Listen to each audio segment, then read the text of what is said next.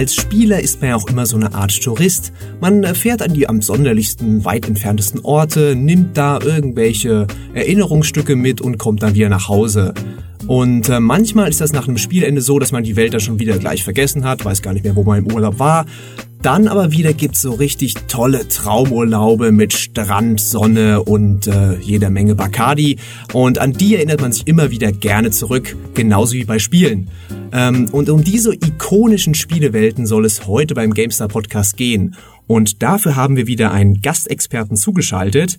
Georg hört auf Gamestar.de auf den Usernamen Paw, ist vom Beruf Industriedesigner und hat uns in der Gratis-Podcast-Folge 50 schon in einen Teil der Geheimnisse des Weltenbaus eingeführt. Willkommen zurück. Hallo in die Redaktion. Moin, moin. An meiner Seite sitzt einer der Gründerväter des Podcasts. Der ist ein unglaublich erfahrener äh, Videospieltourist, äh, Dimitri Halle. Hallo Peter. Ja, und ich, äh, mein Name ist Peter Bartke und äh, ich bin mehr so der Typ, der in kurzen Hosen am Strand sitzt, sich kurz umschaut, ein paar Fotos macht äh, und dann wieder nach Hause fährt und sagt, ach, was war das für ein Scheißurlaub. Was machst du denn da für Fotos? Ähm, möglichst von äh, schönen Panoramen und ähm, sehenswerten Strukturen. Also wie so ein Instagram Instagram-Fotograf. Ja, ohne Selfies halt, ja. weil ähm, mich will keiner sehen. Ich finde, du hast das äh, fantastisch gemacht. Was ihr da draußen nämlich nicht wisst, der Peter hatte eine Anmod vorbereitet, ja, wie ich das auch immer mache. Und dann haben wir aber im Vorgespräch gemerkt, wir müssten ein paar Sachen davon äh, kicken.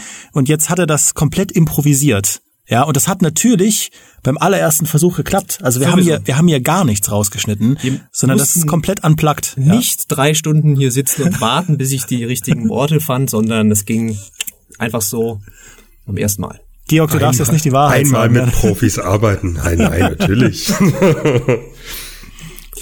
ja, Georg, äh, was ist denn so für dich eine ikonische Spielwelt? Vielleicht gerade aus dem aus der letzten Zeit. Aus der letzten Zeit ähm, rein rein aus dem Bauch raus. Ich meine, das habe ich im, im letzten Podcast ja schon gesagt. Was für mich auch so eine so eine Art Wohlfühlwelt ist, ist natürlich das Fallout-Universum. Einfach weil man da auch viele, viele sehr eigenständige Designs und viele eigenständige Gedanken erkennen kann, die eben aus der Masse der generischen Rollenspiele sozusagen so ein bisschen rausstechen. Und dann natürlich auch sowas wie, wie Portal, wobei man das natürlich nicht als Welt bezeichnen kann im Endeffekt. Wobei doch, das Half-Life-Universum ist ja schon, schon noch ein bisschen eine eigene Welt. Ähm, das wären, das wären zum Beispiel zwei, die mir dauerhaft in Gedächtnis geblieben sind. In der jüngsten Vergangenheit, puh, da müsste ich jetzt echt überlegen, weil mir das dann doch immer alles ganz schön ganz schön generisch schien. Ja. Aber ich meine, Fallout äh, ist ja sogar ein Beispiel der etwas jüngeren Vergangenheit, weil es ja mit Fallout 76, 76 zumindest ja. äh, jüngst erst einen Ableger gab. Und ich finde das eigentlich ein ganz cooler Startpunkt, weil wenn man mir sagen würde, designe eine postapokalyptische Welt, in der im Prinzip alles äh, im Eimer ist und überall Schrott rumliegt, das wäre, glaube ich, schon im Prinzip direkt die Königsdisziplin, weil mhm. wir haben ja da in der in der ähm, in unserer Podcast-Folge zur Postapokalypse schon äh, drüber gesprochen, dass es gar nicht so einfach ist, den Reiz von Schrott irgendwie so darzustellen, dass es im Gedächtnis bleibt, aber gleichzeitig ist Fallout, glaube ich, von allen Postapokalypse-Marken im Gaming-Bereich die, die es geschafft hat, unheimlich hohen Wiedererkennungswert zu ja. schaffen über die Symboliken, also über den Vault Boy, über Nuka-Cola, über diese Kronkorkenwährung und so. Da gibt es so ganz spezielle Dinge, auch über den Stil. Also du, du kannst im Prinzip irgendeinen Werbespot zu Fallout zeigen, diese 50er Jahre enthusiastischen äh, äh, äh, Sprecher, die dann wiederum kontrastiert werden mit Bildern von absoluter Zerstörung. Also all dieses drumherum, finde ich, ist das, was Fallout so krass ausmacht. Ähm, mehr noch als ganz konkrete Designs in der Spielwelt. Aber da kenne ich mich vielleicht auch nicht gut genug aus mit den alten Fallout-Titeln. Ja, da, da hast du vollkommen recht. Also da ist Fallout auch im, im Vergleich zu jetzt zum Beispiel Alex oder zu, zu Rage, was ja auch da spielt, oder im, auf den Film bezogen jetzt äh, Mad Max oder so, äh, schafft sich Fallout da immer noch, Fallout auch immer da so ein bisschen eine, eine kleine Nische, weil es eben nicht komplett auf diesen 100% zerbombte Wüstenapokalypse einsteigt, so wie ihr das ja auch in eurem Apokalypse, Postapokalypse-Podcast besprochen habt, sondern äh, da sind halt so viele schöne kleine, kleine Tropes mit eingebaut, äh, die dem Ganzen eben eigenständig Eigenständigkeit verleihen. Was weiß ich, dass, dass zum Beispiel Vaultec immer so ein bisschen im Hintergrund der Strippenzieher ist und du kannst im Endeffekt überall diesen Vaultec-Stempel erkennen und man fragt sich die hm. ganze Zeit, okay, ist eigentlich diese ganze Spielserie nur an, an Vaultec und ihren Machenschaften aufgehängt oder so? Und das halt schon, schon, schon sehr schön gemacht, ja. Ja, ich finde es besonders interessant, also wenn du jetzt mal drüber nachdenkst, dass sie diese, diesen Unterschied halt haben. Du hast diese einerseits diese graue, zerstörte Welt, die auch sehr, ich sag mal, düster ist in dem Sinne, aber andererseits dieses überhöhte, dieses ironische und mit dem mit dem Vault Boy und mit dem äh, mit dieser unglaublichen Gewalt, die da auch kommt, diesem Comic Comic Gewalt und ähm, auch dieses immer dieses zynisch lustige halt. Ähm, das ist halt komplett was anderes, als wenn du jetzt sagen würdest, hier ist die Postapokalypse, alles scheiße, ähm, wir sind alle, wir werden alle sterben. Sondern du hast immer dieses, noch dieses Witzige dabei. Ja, sie, sie bauen halt so ein, so ein bisschen wie bei Wolfenstein auch, beziehungsweise Wolfenstein macht das ja in den neueren Teil dann quasi so wie Fallout, könnte man sagen, dass sie, dass sie sich selbst und quasi diesen, diesen Amerikanismus in, in dem ja Fallout spielt, im Endeffekt so richtig schön auf die Schippe nehmen, gnadenlos. Also von den totalen, ich meine, der Perk heißt Gun Nut. Also das sagt eigentlich schon alles, was die Leute davon halten, die Entwickler. Ähm, also von, von Waffenfetischen äh, Fetischen über riesengroße Straßenkreuzer und Phallus-Symbolgebäude und äh, Roboter, Drohnen und diese, diese ganzen feuchten Träume von einer Hochtechnologie-Zivilisation. Und dann wird's eben durch den, durch den nuklearen Holocaust so richtig schön ad, absurdum geführt. Das ist halt schon, schon sehr gut gemacht, ja. Demi, kriegen sie das denn in, in Fallout 76 auch transportiert, weil ich habe ja die, die Tests und, und Let's Plays und so, ich habe es mir da angeguckt. Ich habe mich immer gefragt, ob dann diese, diese Ironie und dieses, sag ich mal, dieser, quasi wie, wie so, ein, so ein Staub, den man nachher am Finger hat, wenn man über eine Tischfläche fährt, hat man denn, wenn man aus der Welt rausgeht, so das Gefühl, oh, das bleibt genauso an, dieser Eindruck bleibt genauso an mir kleben, wie, wie wenn ich Fallout 4, 3 und abwärts spiele? Oder hattest du das Gefühl, dass das vielleicht da irgendwie eben in Ermangelung von, von menschlichem Auftreten oder von eben verbaler Ironie, dass es da irgendwie verloren geht. Also ich finde, die, diese Markenidentität, die sie haben zu äh, transportieren, das ist was, was Fallout 76 schon ganz gut hinbekommen hat. Sie haben ja auch, äh, so blöd das klingt, das ist ja eigentlich nur ein Detail, aber sie haben ja auch diesen Kniff da reingebracht, äh, diese ganze UI so zu gestalten, das ganze User Interface so zu gestalten, dass es diese Symboliken transportiert. Auch ja, ähm, dieser ganze Multiplayer-Aspekt wird dir erklärt über im Prinzip Vault Boy-Alternativen, also Vault Boys und Girls, die äh, dann zumindest diese Symboliken haben. Du hast auch da also du kommst ja da zum Beispiel auch in eine Nuka-Cola-Fabrik, du äh, kannst dich da einlesen in diese äh, Dinge, die die Leute erreichen wollten in dieser äh, in Appalachia. Ähm, man muss sich halt nur dem auch hingeben wollen. Und ich finde, es wird dir eben nicht so sehr aufs Auge gedrückt, sondern du kannst das finden, wenn du dir Mühe gibst. Aber wenn du eben beispielsweise nicht bereit bist, diese Dinge zu lesen, dich in diese Audio-Records einzuarbeiten und so, dann bleibt das ein bisschen auf der Strecke, weil ein, ein sag ich mal, ein, ein bemerkenswerter Charakter, ein NPC, dem du begegnest, der hat einen bestimmten Story-Trade verkörpert, das hat halt eine unheimlich große, äh, ohne jetzt einen Wortwitz bemühen zu wollen, Strahlkraft in einem Fallout. ähm, und das fehlt im Spiel. Und äh, ich will jetzt nicht irgendwie wie, eine alte, wie ein alter Leierkasten klingen, wieder auf dieses fehlende NPC-Problem hinzuweisen. Aber natürlich geht dir da ein Storytelling-Werkzeug äh, verloren aus Game Design-Perspektive. Fallout 76 macht das, finde ich, schon ganz gut, das zumindest an, in dem Aspekt irgendwo aufzufangen. Aber ich würde halt sagen, nicht so gut wie jetzt ein Fallout 4 oder ein Fallout 3 oder ein mhm. Fallout New Vegas, weil die Charaktere ja auch sehr, sehr viel ausmachen. Jetzt vielleicht nicht zwangsläufig dadurch, dass sie so fantastisch geschrieben sind. Das ist jetzt nicht Bethesdas größte Stärke, aber dadurch, dass sie was repräsentieren und ähm, ja, das fehlt eben. Ja, aber ich finde es lustig, dass du sagst, diesen Vergleich, ne, es wird immer schlechter gefühlt, ja, weil was ich das Gefühl habe, dass diese durch diese Wiederholung dieser Elemente und inzwischen ist ja so ein, so, ja, haben sie ja so einen Markenkern aufgebaut, der Vaultboy. Wenn du den Vaultboy siehst, denkst du sofort Fallout und wenn du, der weißt, da, der wird irgendwie explodieren und in blutige Einzelteile fliegen. Aber das ist inzwischen so, so formelhaft für mich geworden, dass du, das war am Anfang so, oh, was eine coole Idee, ja. Fallout 1 und 2 und 3 wegen mir auch noch. Aber dann verlass, ver, irgendwie die Bethesda verlässt sich so mehr und mehr auf diese diese wenigen Design ähm, Wiedererkennungs mhm. Und vergisst so ein bisschen da noch da was draufzupacken oder da rumzupacken und denkt sich, okay, wir haben Supermutanten, das reicht, ja. ja brauchen da. Das, das finde ich ein spannender Aspekt, weil ähm, man durchaus darüber diskutieren kann, ob äh, Fallout 76 es schafft, eben neue Akzente zu setzen innerhalb dieser dieses Fallout-Universums. Äh, es, es ist natürlich ein neues Szenario, aber wirklich bemerkenswerte Dinge, die dir eben in Erinnerung bleiben, die du nur da bekommst und eben nicht in anderen Fallouts oder auch, äh, sag ich mal, Erinnerungspunkte, die dieselbe Wirkung oder dieselbe Stärke haben, denselben Erinnerungswert wie eben in anderen Fallouts.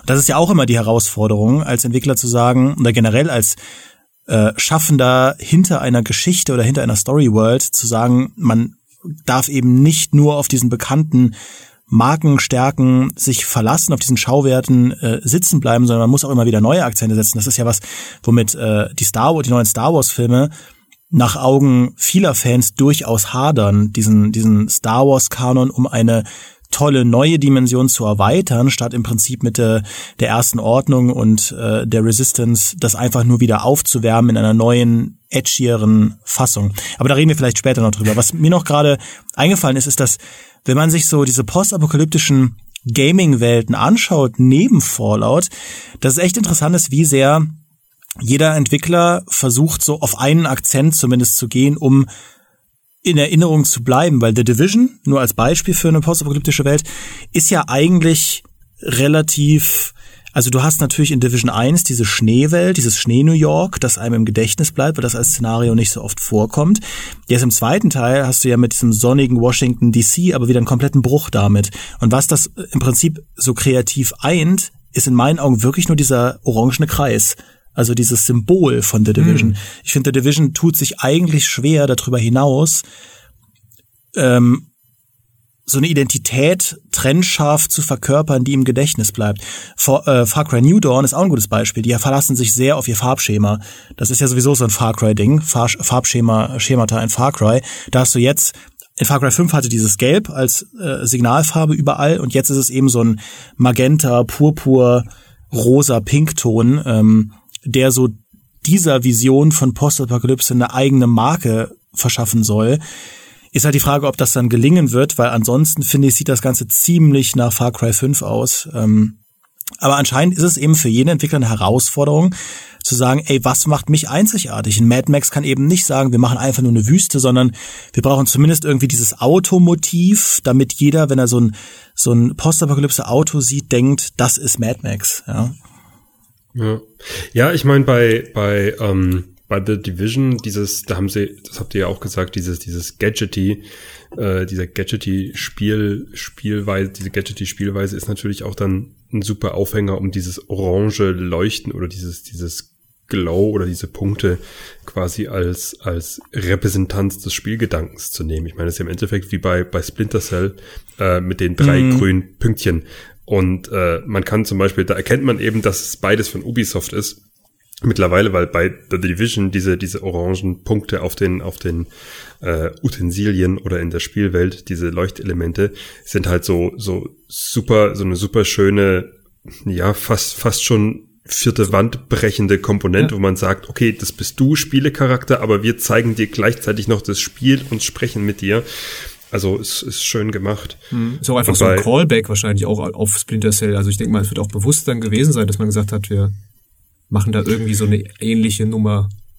Naja, bei das kann ich mir, das kann ich mir gut vorstellen, weil, beziehungsweise das wird, wird so gewesen sein, weil äh, die Splinter Cell Goggles sind natürlich schon ikonisch. Ähm, jeder, jeder irgendwie Agentenshooter oder ja auch Filme haben irgendwelche super geilen Night Vision Goggles, die eben irgend so ein, so ein Glow, so einen mystischen, super Hightech Glow äh, auf den auf den Charakter projizieren. Ich finde das bemerkenswert, weil das sind ja jetzt zwei Tom Clancy Marken, die da so eine verbindende Symbolik haben, mhm. aber für andere Tom Clancy Marken gilt das überhaupt nicht. Also ich finde Ghost Recon Wildlands bei allen guten Aspekten, die das Spiel hat, versagt völlig da drin in irgendeiner Form stark zu visualisieren, dass es ein Ghost Recon Spiel ist.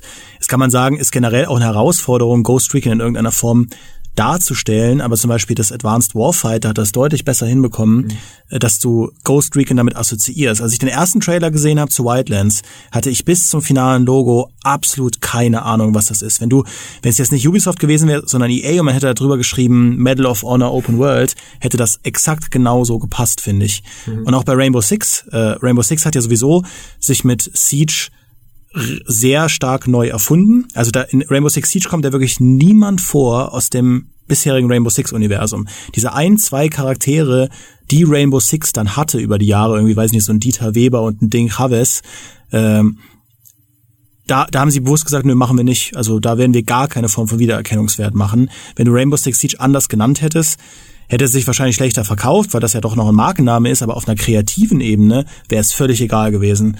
Und äh, das finde ich dann immer so ein bisschen schade, weil ich durchaus der Meinung bin, dass du über, also du kannst Fans relativ wenig geben, und sie werden es dankend annehmen, wenn du ihnen die diese Vision gibst, von wegen, das ist irgendwie ein, eine gleichbleibende Welt, das ist so ein, mhm. ein Kosmos, in den ihr eintauchen könnt, das ist euer Ghost Recon-Universum. Quasi Verliert nur eine, eine andere Vorstadt von der großen Rainbow Six-Stadt. Ja. ja. Und das haben gibt's sie halt denn, gar nicht gemacht.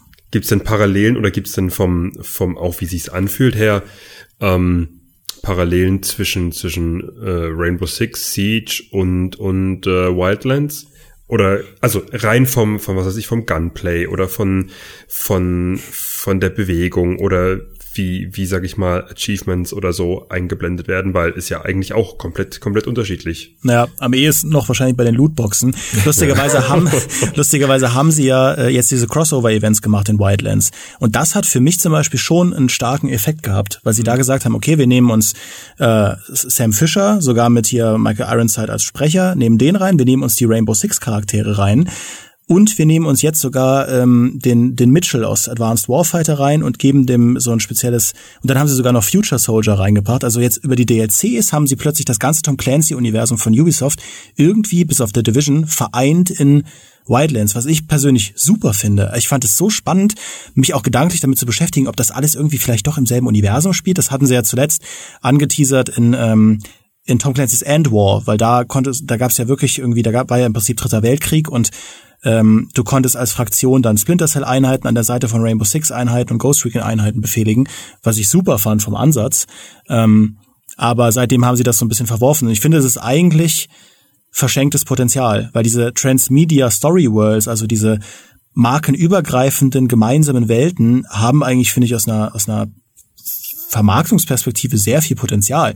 Allein wenn du erzählst, wir haben so einen Tom Clancy-Kosmos, wo alles zusammenspielt, du kannst ja. so viele Crossover miteinander vermarkten. Das machen ja Marvel und DC, die machen ja im Prinzip ja. nichts anderes mehr mit ihren Comics. Ja. Da ist ja alles ein Crossover-Event. Ja. Im Endeffekt ist das ja die große, die große Stärke vom MCU, vom Marvel Universe im Moment, dass sie quasi alles miteinander irgendwie verflechten und andauernd irgendwelche Cameos oder kleinen Mini, Mini-Pop-Ups von irgendwelchen Charakteren haben. Und dann bist du sofort angefixt und will wissen, ja, Moment, was haben die jetzt miteinander zu tun. Mhm. Das heißt, im Endeffekt, ich, ich habe das auch als, als sehr klugen Schachzug empfunden von Ubi, dass sie da den guten alten Sam dann auf einmal haben durch Wildlands turnen lassen, ähm, weil er ja tatsächlich ja auch schon Dschungel-Episoden hatte. Und äh, das macht dann natürlich Sinn und, und es hat für mich dann auch einen, einen schönen Geschmack. So, wenn ich jetzt äh, in Wildlands da ich will jetzt nicht sagen, als, als äh, Soldaten-Noob unterwegs bin, aber jetzt im Vergleich zu äh, Ikone Sam Fisher und lebende mhm. Legende in Anführungszeichen, weil das ist ja das, was nachher, was nachher dem Spieler suggeriert werden soll innerhalb der Spielwelt, dass es da jemanden gibt, der, oh mein Gott, hier, der hat Balls of Steel und macht das schon wesentlich länger als wir und ist wesentlich älter als wir, Junghüpfer hier, frisch aus dem Green Beret Camp, aber kann halt trotzdem immer noch mit uns den Boden aufwischen. Das gibt dir als Spieler halt, äh, es ist im Endeffekt dasselbe, wie wenn du in so ein, in so ein Hochlevel-Raid bei World of Warcraft oder so reingehst und hast dann eben jemanden dabei, dessen Name eben schon in flammenden Lettern im Internet geschrieben ist, wo du eben ganz genau merkst, okay, jetzt habe ich, da habe ich jetzt richtig Bock drauf als Spieler, weil mir gibt das Spiel hier was, wo ich mich super mit identifizieren kann. Ja. ja.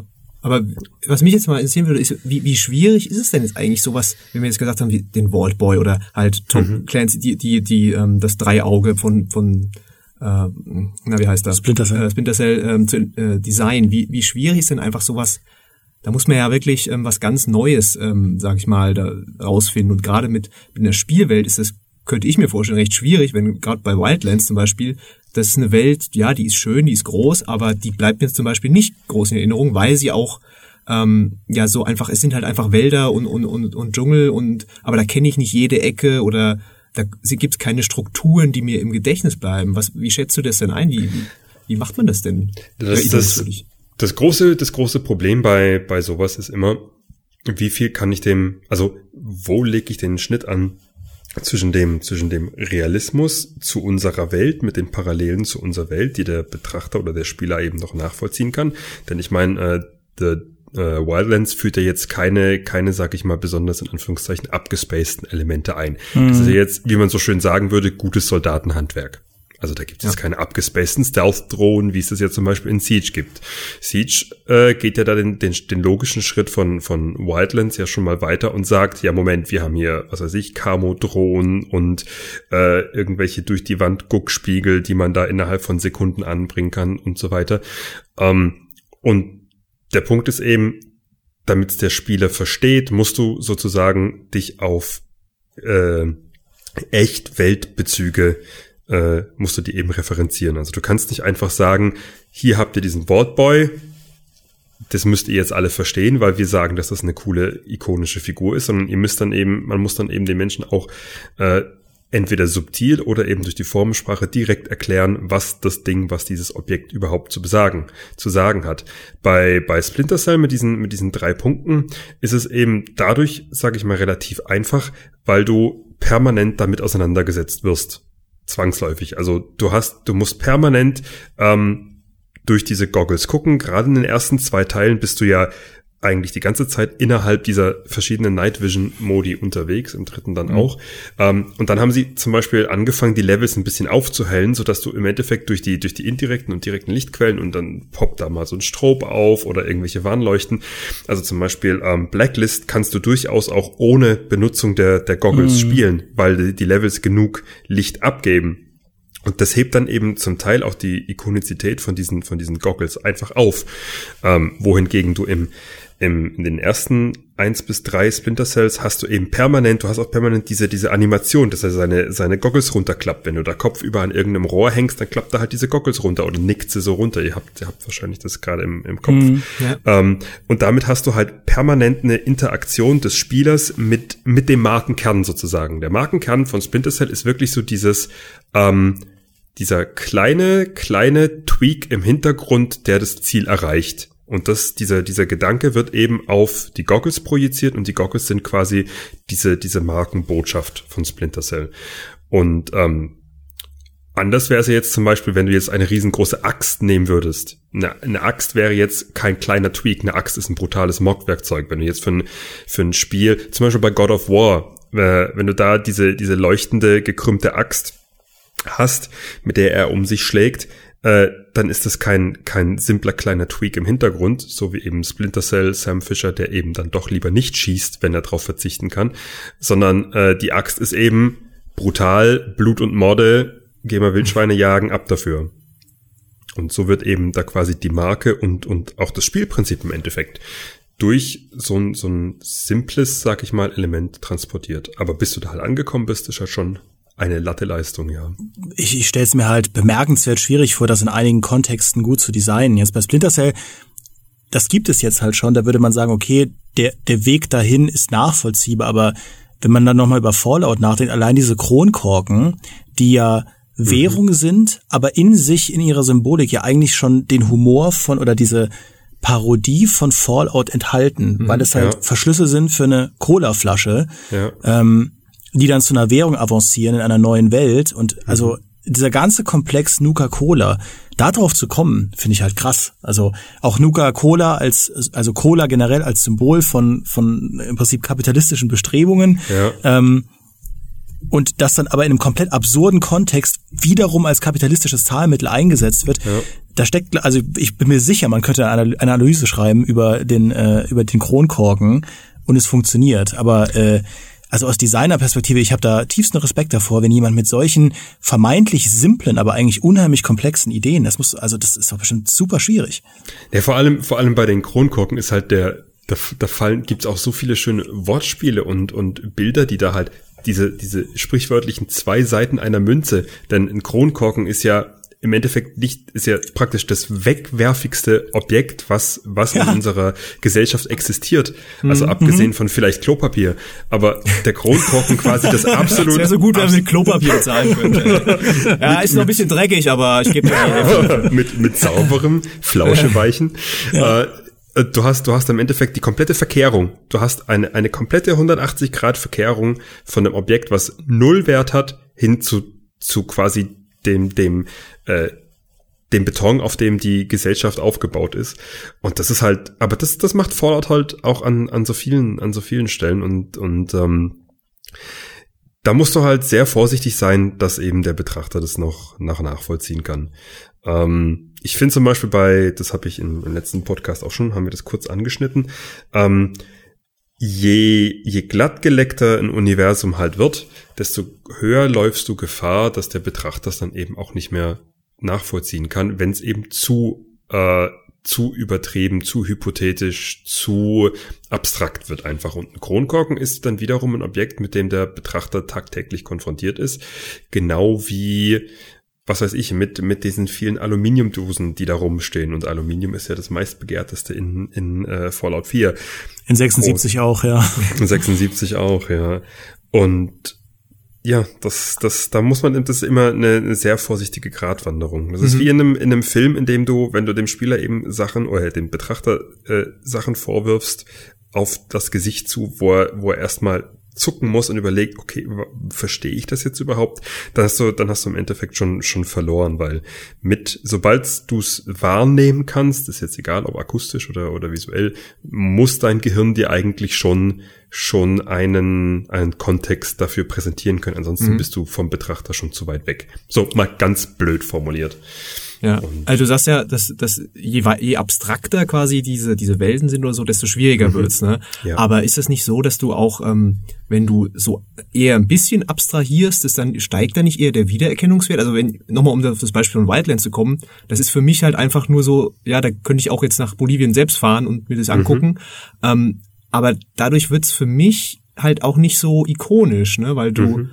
ähm, andererseits, wenn du, wir haben ja vorhin über Portal mal angesprochen, was für mich in meinem Kopf jetzt eher eine abstrahierte Welt ist, weil du da ja. in diesen Testräumen bist und das ist ja, du hast ja gar keine natürliche Umgebung. Ähm, aber das ist ein Look, der mir sofort, der, der ist mir bis heute ganz vertraut. Ich kann die, den Companion Cube jetzt nachzeichnen, so gefühlt. Also, wie ist denn das da, dieser Unterschied zwischen einerseits Erkennungs-, Wiedererkennungswert auf der einen Seite und andererseits ähm, Ikoni? Nee, der, der große Unterschied ist, dass das Portal ja im Endeffekt alles andere dann runterfährt.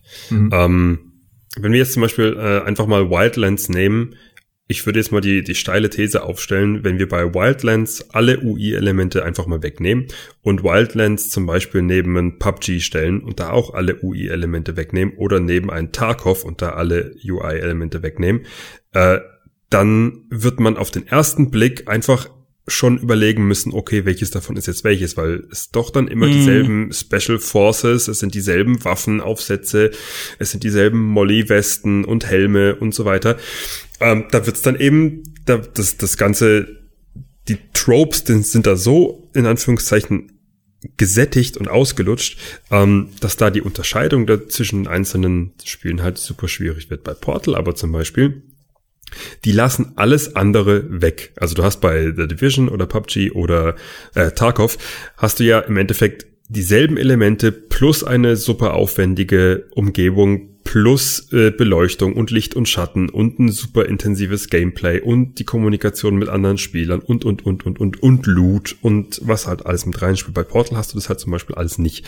Bei Portal kannst du den Fokus eben ganz klar darauf setzen, die Aufmerksamkeit des Spielers auf wenige Elemente zu richten und die dann aber so zu überspitzen, dass er quasi äh, indirekt damit konfrontiert wird, anstatt dass du quasi ähm, ihm, also der, die Gratwanderung ist dazwischen zwischen Abstraktion und sogenannter Ikonizität. Ikonizität ist quasi immer der Grad an Erkennbarkeit ähm, und Abstraktion ist logischerweise das immer weiter runterbrechen. Und äh, bei Portal hast du dann schon fast eine, eine Hinwendung hin vom, vom Ikon zu einem, zu einem Symbolgedanken. Also der, der Würfel, der dann quasi, der Würfel an sich ist jetzt zum Beispiel nicht kuschelig. Der Companion Cube. Das ist ja ein, ein grauer, vermutlich Kunststoffklotz.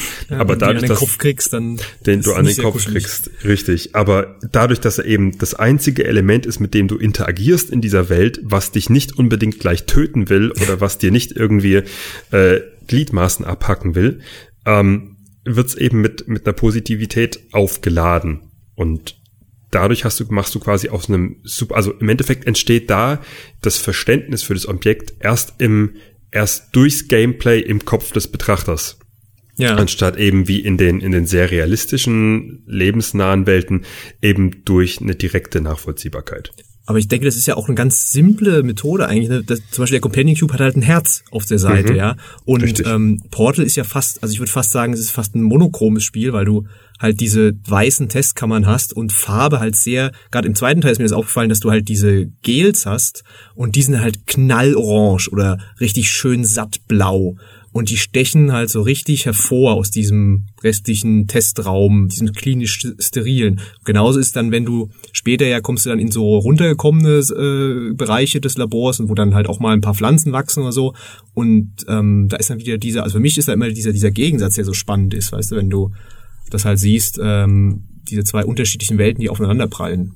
Ich finde auch, dass der Companion Cube sehr gut diese ironische Botschaft von Portal einfach in sich zusammenführt, weil du bist ja da völlig allein in dieser Welt und so ein bisschen auf der Suche nach dem Menschlichen und der Companion Cube wird dir beschrieben als etwas Menschliches, er wird dir angepriesen als irgendeine Form von sozialem Gegenüber, ist aber halt einfach nur ein Klotz.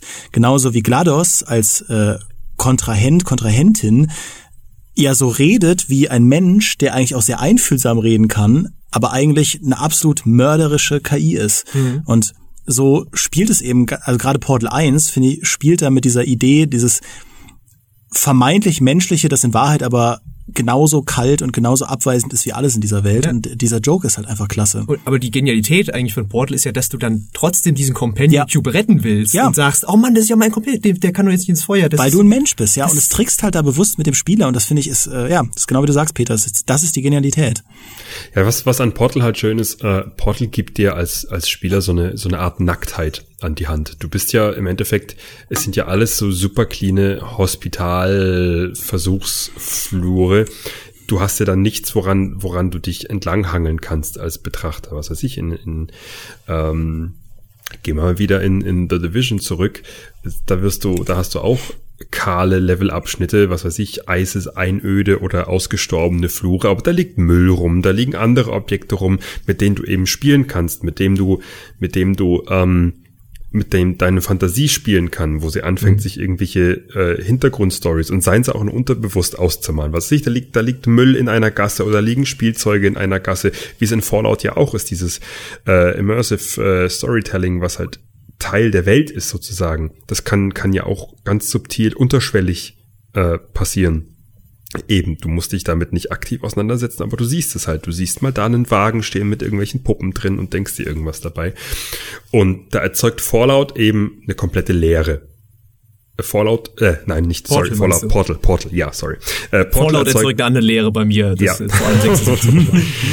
äh, nein, Portal erzeugt da eben eine komplette, komplette Leere. Du hast davon nichts. Bis auf natürlich die Easter Eggs, die versteckten, aber ansonsten im wahrsten Sinne des Wortes sind diese Flure ja unangreifbar. Und mhm. dadurch kannst du, dadurch entsteht ja auch dieses Bedürfnis danach, okay, gib mir irgendwas, mit dem ich mich auseinandersetzen kann. Und dann kannst du eben dem Betrachter auch, sag ich mal, ähm, mehr mehr Fokus auf einzelne Elemente abverlangen, als in einer Welt, in der du ohnehin schon viele, viele interagierbare Elemente hast, auf die du die Aufmerksamkeit und, und auch den Willen zu interagieren des Spielers verteilen musst. Ähm, und dadurch kannst du natürlich auch einen komplexeren, ein komplexeres Gameplay dahinter stecken. Fallout hat ja, ist zwar einfach zu handeln, aber das Gameplay ist ja jetzt nicht simpel. Also diese Physikspielereien sind quasi, wenn du dir das jetzt in so einer Welt wie, keine Ahnung, auf dem Grafikstandard von einem, von einem The Division oder von einem, von einem Kingdom Come oder so vorstellst, ja, Abschuss. Da brauchst du dann wirklich die ganze Zeit massive Clues und massive, massive Indexe. Tu jetzt das, geh dahin, guck dahin, damit es mhm. überhaupt funktioniert. Und dadurch, dass du das andere eben runterfährst, hast du eben die, die Direktiven, die Imperative fürs Gameplay, kannst du dann eben in, in Portal super in den Vordergrund stellen. Was denkst du denn, was schwieriger ist? Also, also einen hohen Ikonizitätswert zu erreichen in so einem großen, offenen Open-World-Spiel, wo man alle technischen Tricksereien hat, die es gibt, oder in so einem, in so einer sehr geschlossenen Umgebung wie bei einem Portal? Ähm, das kommt drauf an, was du, was man erreichen möchte, mhm. weil der maßgebliche Faktor ist dann äh, nachher die Ästhetik und die Stimmigkeit. Ähm, Ästhetik ist nicht im Sinne von Schönheit, sondern Ästhetik im Sinne von ähm, passt das Ganze zusammen. Denn unterm Strich geht es ja immer um die Kom Kommunikation von Gameplay, von Imperativ zum Spieler. Und ähm, ich kann zwar in einer, in einer super ausgearbeiteten, wunderschön texturierten Welt alle eines Battlefield 5, sag ich mal, vom grafischen Standard, mhm. ähm, kann ich, habe ich natürlich alle möglichen Tools zur Verfügung, aber dadurch, dass ich halt auch unglaublich viel visuelles und, und äh, akustischen Klatter habe, über den ich mich erstmal hinwegsetzen muss, damit der Nutzer versteht, was er machen soll, was dann eben dazu führt, dass du, dass du die sogenannten Red Barrels hast oder dass Munitionskisten immer rot sind oder wie ihr es vorhin gemeint habt in, in den neuen Far Cry Teilen, dass Interaktionsobjekte immer irgendwie pink oder diese in, in Far Cry 4 diese Holy Farben Sprenkel oder glitzerndes Gold oder sowas haben. Ja.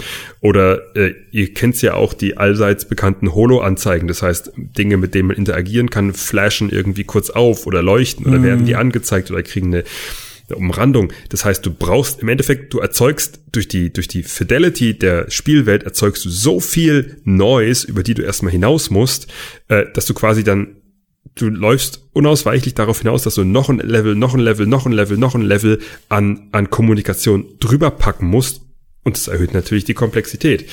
Ähm, das ist ja auch der Grund, warum äh, die Nintendo-Spiele und Super Mario, sag ich mal, seit Jahrzehnten solche Renner sind, weil sie das eben nicht tun. Sie brechen es halt runter auf eine klare Kommunikation und abstrahieren quasi die Gedanken und verändern die dann auch von Jahr zu Jahr zu Jahr nicht. Äh, quasi ein Pilz ist ein Pilz, ein Mario mhm. ist ein Mario und, und das bleibt über die Generation an Spielen auch einfach gleich. Das heißt, da muss man nicht jedes Mal neu anfangen zu denken, wohingegen mhm. ein neuer Teil von The Division rauskommt, musst du auch erstmal, okay, sind meine Gadgets noch da? Okay, was hat sich an Anzeigen geändert und so weiter und so fort. Ähm, ja, jetzt habe ich, jetzt habe ich viel geredet, aber schwierig, Schwierigkeit ist, ähm, je abstrakter die Spielwelt ist, desto schwieriger ist natürlich dann aber auch äh, dem Spieler zu portieren, was das, womit er sich auseinandersetzt, denn jetzt überhaupt zu sagen hat. Wenn du in Portal die, die äh, Dialogzeilen weglassen würdest und ihm einfach nur den Companion Cube vor die Füße klatschen würdest, dann würde, es, würde er überhaupt nicht kapieren, was er mit dem Ding jetzt machen soll, außer dass es vielleicht ein bewegliches Objekt ist, was er durch Ausprobieren rauskriegen würde. Du brauchst dann eben das Hilfsmittel durch die Voice Lines von GLaDOS, die eben erklärt, hier, das ist dieses Objekt oder diese Schilder an der Wand. Portal hat ja auch immer diese teilweise sehr ironische ja. Schilder an der Wand. Mhm. Ähm, und das ist die, das ist eben die, die große Schwierigkeit, dass du eben, je abstrakter ein Spiel oder eine Spielwelt wird, ähm, desto feiner musst du ausbalancieren, wie nah du an den Grad der Unverständlichkeit herangehst. Und deswegen würde ich fast sagen, dass ein abstraktes Spiel gut zu machen, im Sinne von, dass es sowohl schön und stimmig in sich aussieht, als auch die Message und die, die Incentives fürs Gameplay zu transportieren, wahrscheinlich schwieriger ist, weil du eben einfach nicht die Levels an immer noch was dran zu docken zur Verfügung hast in deinem Toolkit, wie du es jetzt bei einer, sag ich mal, realismusorientierten Welt wie einem The Division Crisis äh, hm. Battlefield oder sowas hast. Was hältst du denn dann von diesem, diesem Trend, oder das ist ja schon eigentlich jetzt inzwischen Standard, dass die, was du gesagt hast, diese, dieser Noise, dieser optische Noise vor allem, ne, der mhm. dich dann, dieser Klatter, der dich ablenkt, ähm, mhm. da haben die Entwickler ja ein, ja ein Hilfsmittel gefunden, indem sie einfach so einen Detektivmodus wie in Batman mhm. Arkham Asylum einbauen. Oder in Assassin's Creed, äh, weil da 50.000 NPCs rumstehen, hast du halt mhm. die Adlersicht, die dir zeigt, okay, den musst du umbringen. Ja. Ähm, das ist doch einfach aus Designersicht einfach nur so ein quick and dirty ähm, äh, um, äh, Abkürzung für die, oder? Ja, also das ist, das ist schön, dass du das sagst, weil da wollte ich mit, mit dem Dimi schon, schon immer mal vortrefflich drüber streiten, in Anführungszeichen. Nein, ähm, diese, diese Detektivsinne sind ja im Endeffekt nichts anderes, so wie du es gesagt hast, Peter, sind im Endeffekt eine Abkürzung. Dass du, dass du dem Spieler, du könntest theoretisch ja, ähm, so wie du es zum Beispiel im allerersten Assassin's Creed gemacht hast, da hast du ganz genau erkennen können, wo eine Person oder wo dein Charakter klettern kann und wo nicht. Weil die Wände eben äh, du hattest Sand, sandfarbene Wände und da, wo man klettern konnte, waren eben quer so Holzbalken an die Wand geschraubt oder irgendwelche Mauersimse, wo im realen Leben nie im Leben Mauersimse Simse wären. Ja. Und dadurch konntest du eben ganz klar äh, dem Spieler an die Hand geben, klettere hier. Die Alternative wäre auch da, wäre auch da schon gewesen, so wie es Assassin's Creed eben mittlerweile macht, weil die Technik es mittlerweile beherrscht, kletter einfach überall. Du kannst ja an bei, bei Assassin's Creed, du kannst ja theoretisch jeden Felsen hochklettern, du kannst ja jede Wand hochklettern. Ähm, und dadurch, das hattest du aber damals eben noch nicht, weil die Technologie noch nicht weit und nicht, nicht stark genug war, um diese ganze Wegfindung und, und die Kopplung von Animation an den Pfad, den deine Figur in der Welt beschreitet, ähm, dann auch aneinander zu hängen. Und genauso ist es ja bei einer, bei einer, äh, bei dieser Detektiv-Hexer-Sicht in Anführungszeichen auch. Du könntest den Leuten ja einfach, ja, dann, dann such halt die, die Kackspuren von irgendeinem Pferd nicht im hohen Gras, lass sie halt nicht highlighten, sondern dann musst du eben manuell suchen. Mhm. Ähm, aber dann wird es halt super anstrengend. Und ähm, das wird wahrscheinlich an der, an der Zielgruppe der heutigen Gamer einfach vorbeigehen denen ist das dann zu, zu anstrengend. Ist ja lustigerweise genau das, was Kingdom Come sich dann auf die Fahne geschrieben hat. Also bei Kingdom Come Deliverance Richtig. gibt es ja auch diese Fährtensuche-Missionen, wo du auch tatsächlich Kacke suchen musst oder irgendwelche Spuren oder so und da wird dir nichts gehighlightet, mhm. sondern du schaust einfach auf den Boden und läufst dann diesen doofen Waldboden entlang, ja. Ähm, und das Einzige, was du an, an Hinweis hast, ist, dass dein Heinrich regelmäßig sagt, ah ja, hier ist das und das, bis, ah, hier, noch eine Spur, ah, hier. Ähm, aber allein diese Nachtigallen-Quest, ja. Oh ja, also das wollte ich auch gerade sagen. Ich habe die ja nicht, ich habe das nicht gecheckt, wie, wie dominant diese Vogelgeräusche sind. Also für die, die es nicht kennen, man muss da im Prinzip Nachtigallen fangen und man hat nur seine akustischen Sinne, um die zu orten und sobald man sie hört, soll man eine Falle auf den Boden legen und dann ein bisschen warten und dann, dann fliegen die da rein. Ähm, das Problem ist, wenn du das das erste Mal spielst, du hörst halt überall Vögelgeräusche und äh, Vogelgeräusche, Entschuldigung. Und oh Gott, das war jetzt falscher Versprecher. Mein Gott, ja. Peter, also wirklich. Ja, ja. ich habe dich dazu angestiftet. Ähm, du hörst überall Vogelgeräusche so dass ich beim Testen dann wirklich hingegangen bin und mir bei YouTube angehört hat, wie klingt denn eine Nachtigall? Und dann wie so ein Depp da rumgelaufen bin im Gras, um zu hören, wie, okay, wo unterscheidet sich? Und tatsächlich macht das Spiel aber sehr deutlich klar, okay, das hier ist jetzt ein super lauter Vogel Sound, hier platzier bitte dein Ding. Weil, weil wahrscheinlich auch da die Entwickler gemerkt haben, okay, wir, wir dürfen es nicht übertreiben mit der mangelnden Händchen halten, wir müssen irgendeine Form von äh, Hinweis da liefern.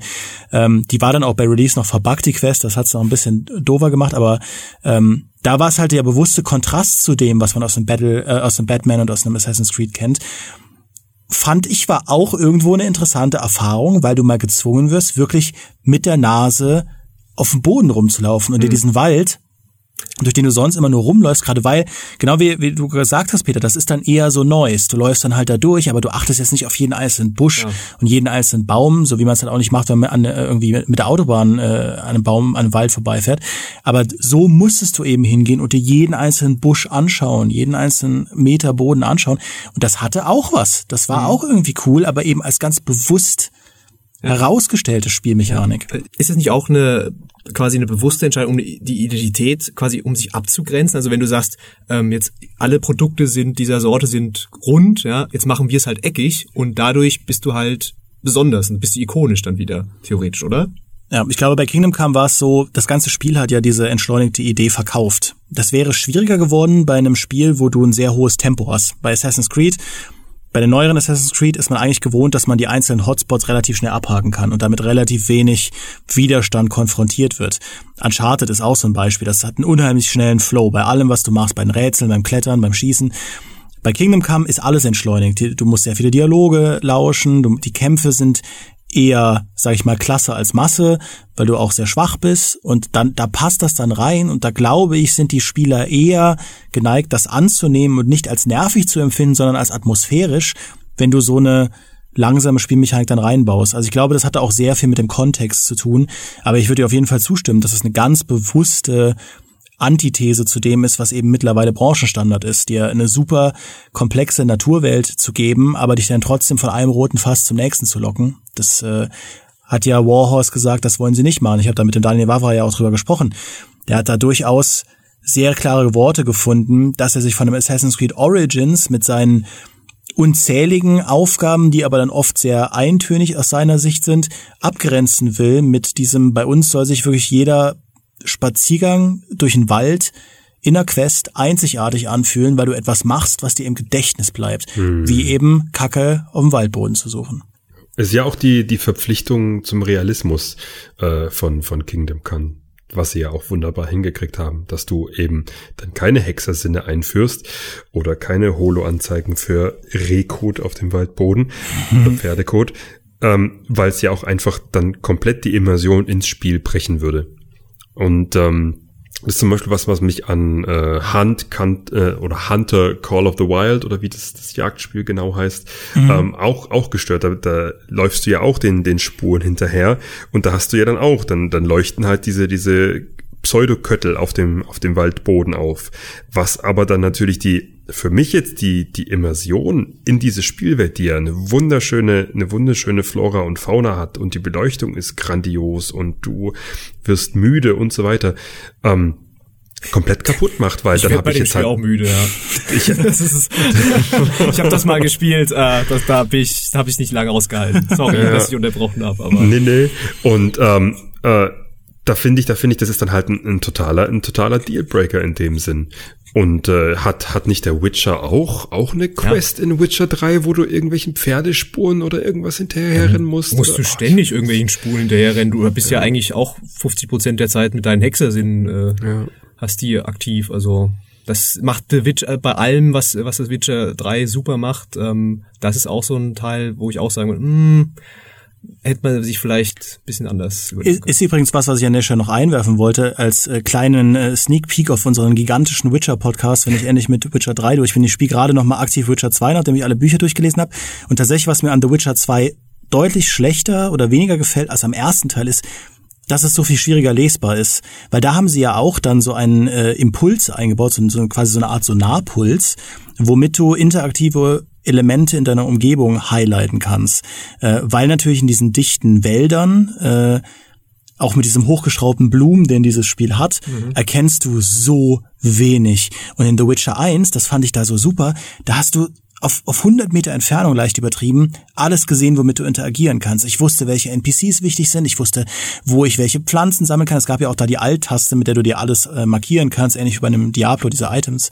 Ähm, fand ich super bequem von der, von der, von meiner, meiner Manövrierung durch die Spielwelt. In The Witcher 2 gefällt mir das so viel weniger, äh, dass ich da immer erst diese blöde Wolf-Sonarsicht anmachen muss und dann leuchtet dann alles um mich herum und dann kann ich das anklicken und dann sehe ich, ach, das ist äh, eine Distel. Cool. Ja, die, die Readability einer, einer Spielwelt oder, oder auch das, was über, über also im Fachbereich bezeichnet man das als, als Shape Language oder Shape Read und da gibt's verschiedene Abstufungen, First Read, Second Read und so weiter. Ähm, quasi, dass du von, von erstmal der groben Silhouette und dann je nachdem, was du dann an Details erkennen kannst, kannst du quasi immer, immer mehr herauslesen. Äh, die Readability von, von der Welt und von den Objekten, mit denen du interagierst, ist natürlich immer immer, sollte natürlich eigentlich immer den, den höchsten, den höchsten Stellenwert haben. Aber ja, das ist eben der Punkt. Wenn du die Welt eben so zuklatterst mit, mit schönen Dingen, dann geht halt das, was eigentlich nachher wichtig ist, auch irgendwann unter. Mich stört das besonders bei, bei Loot.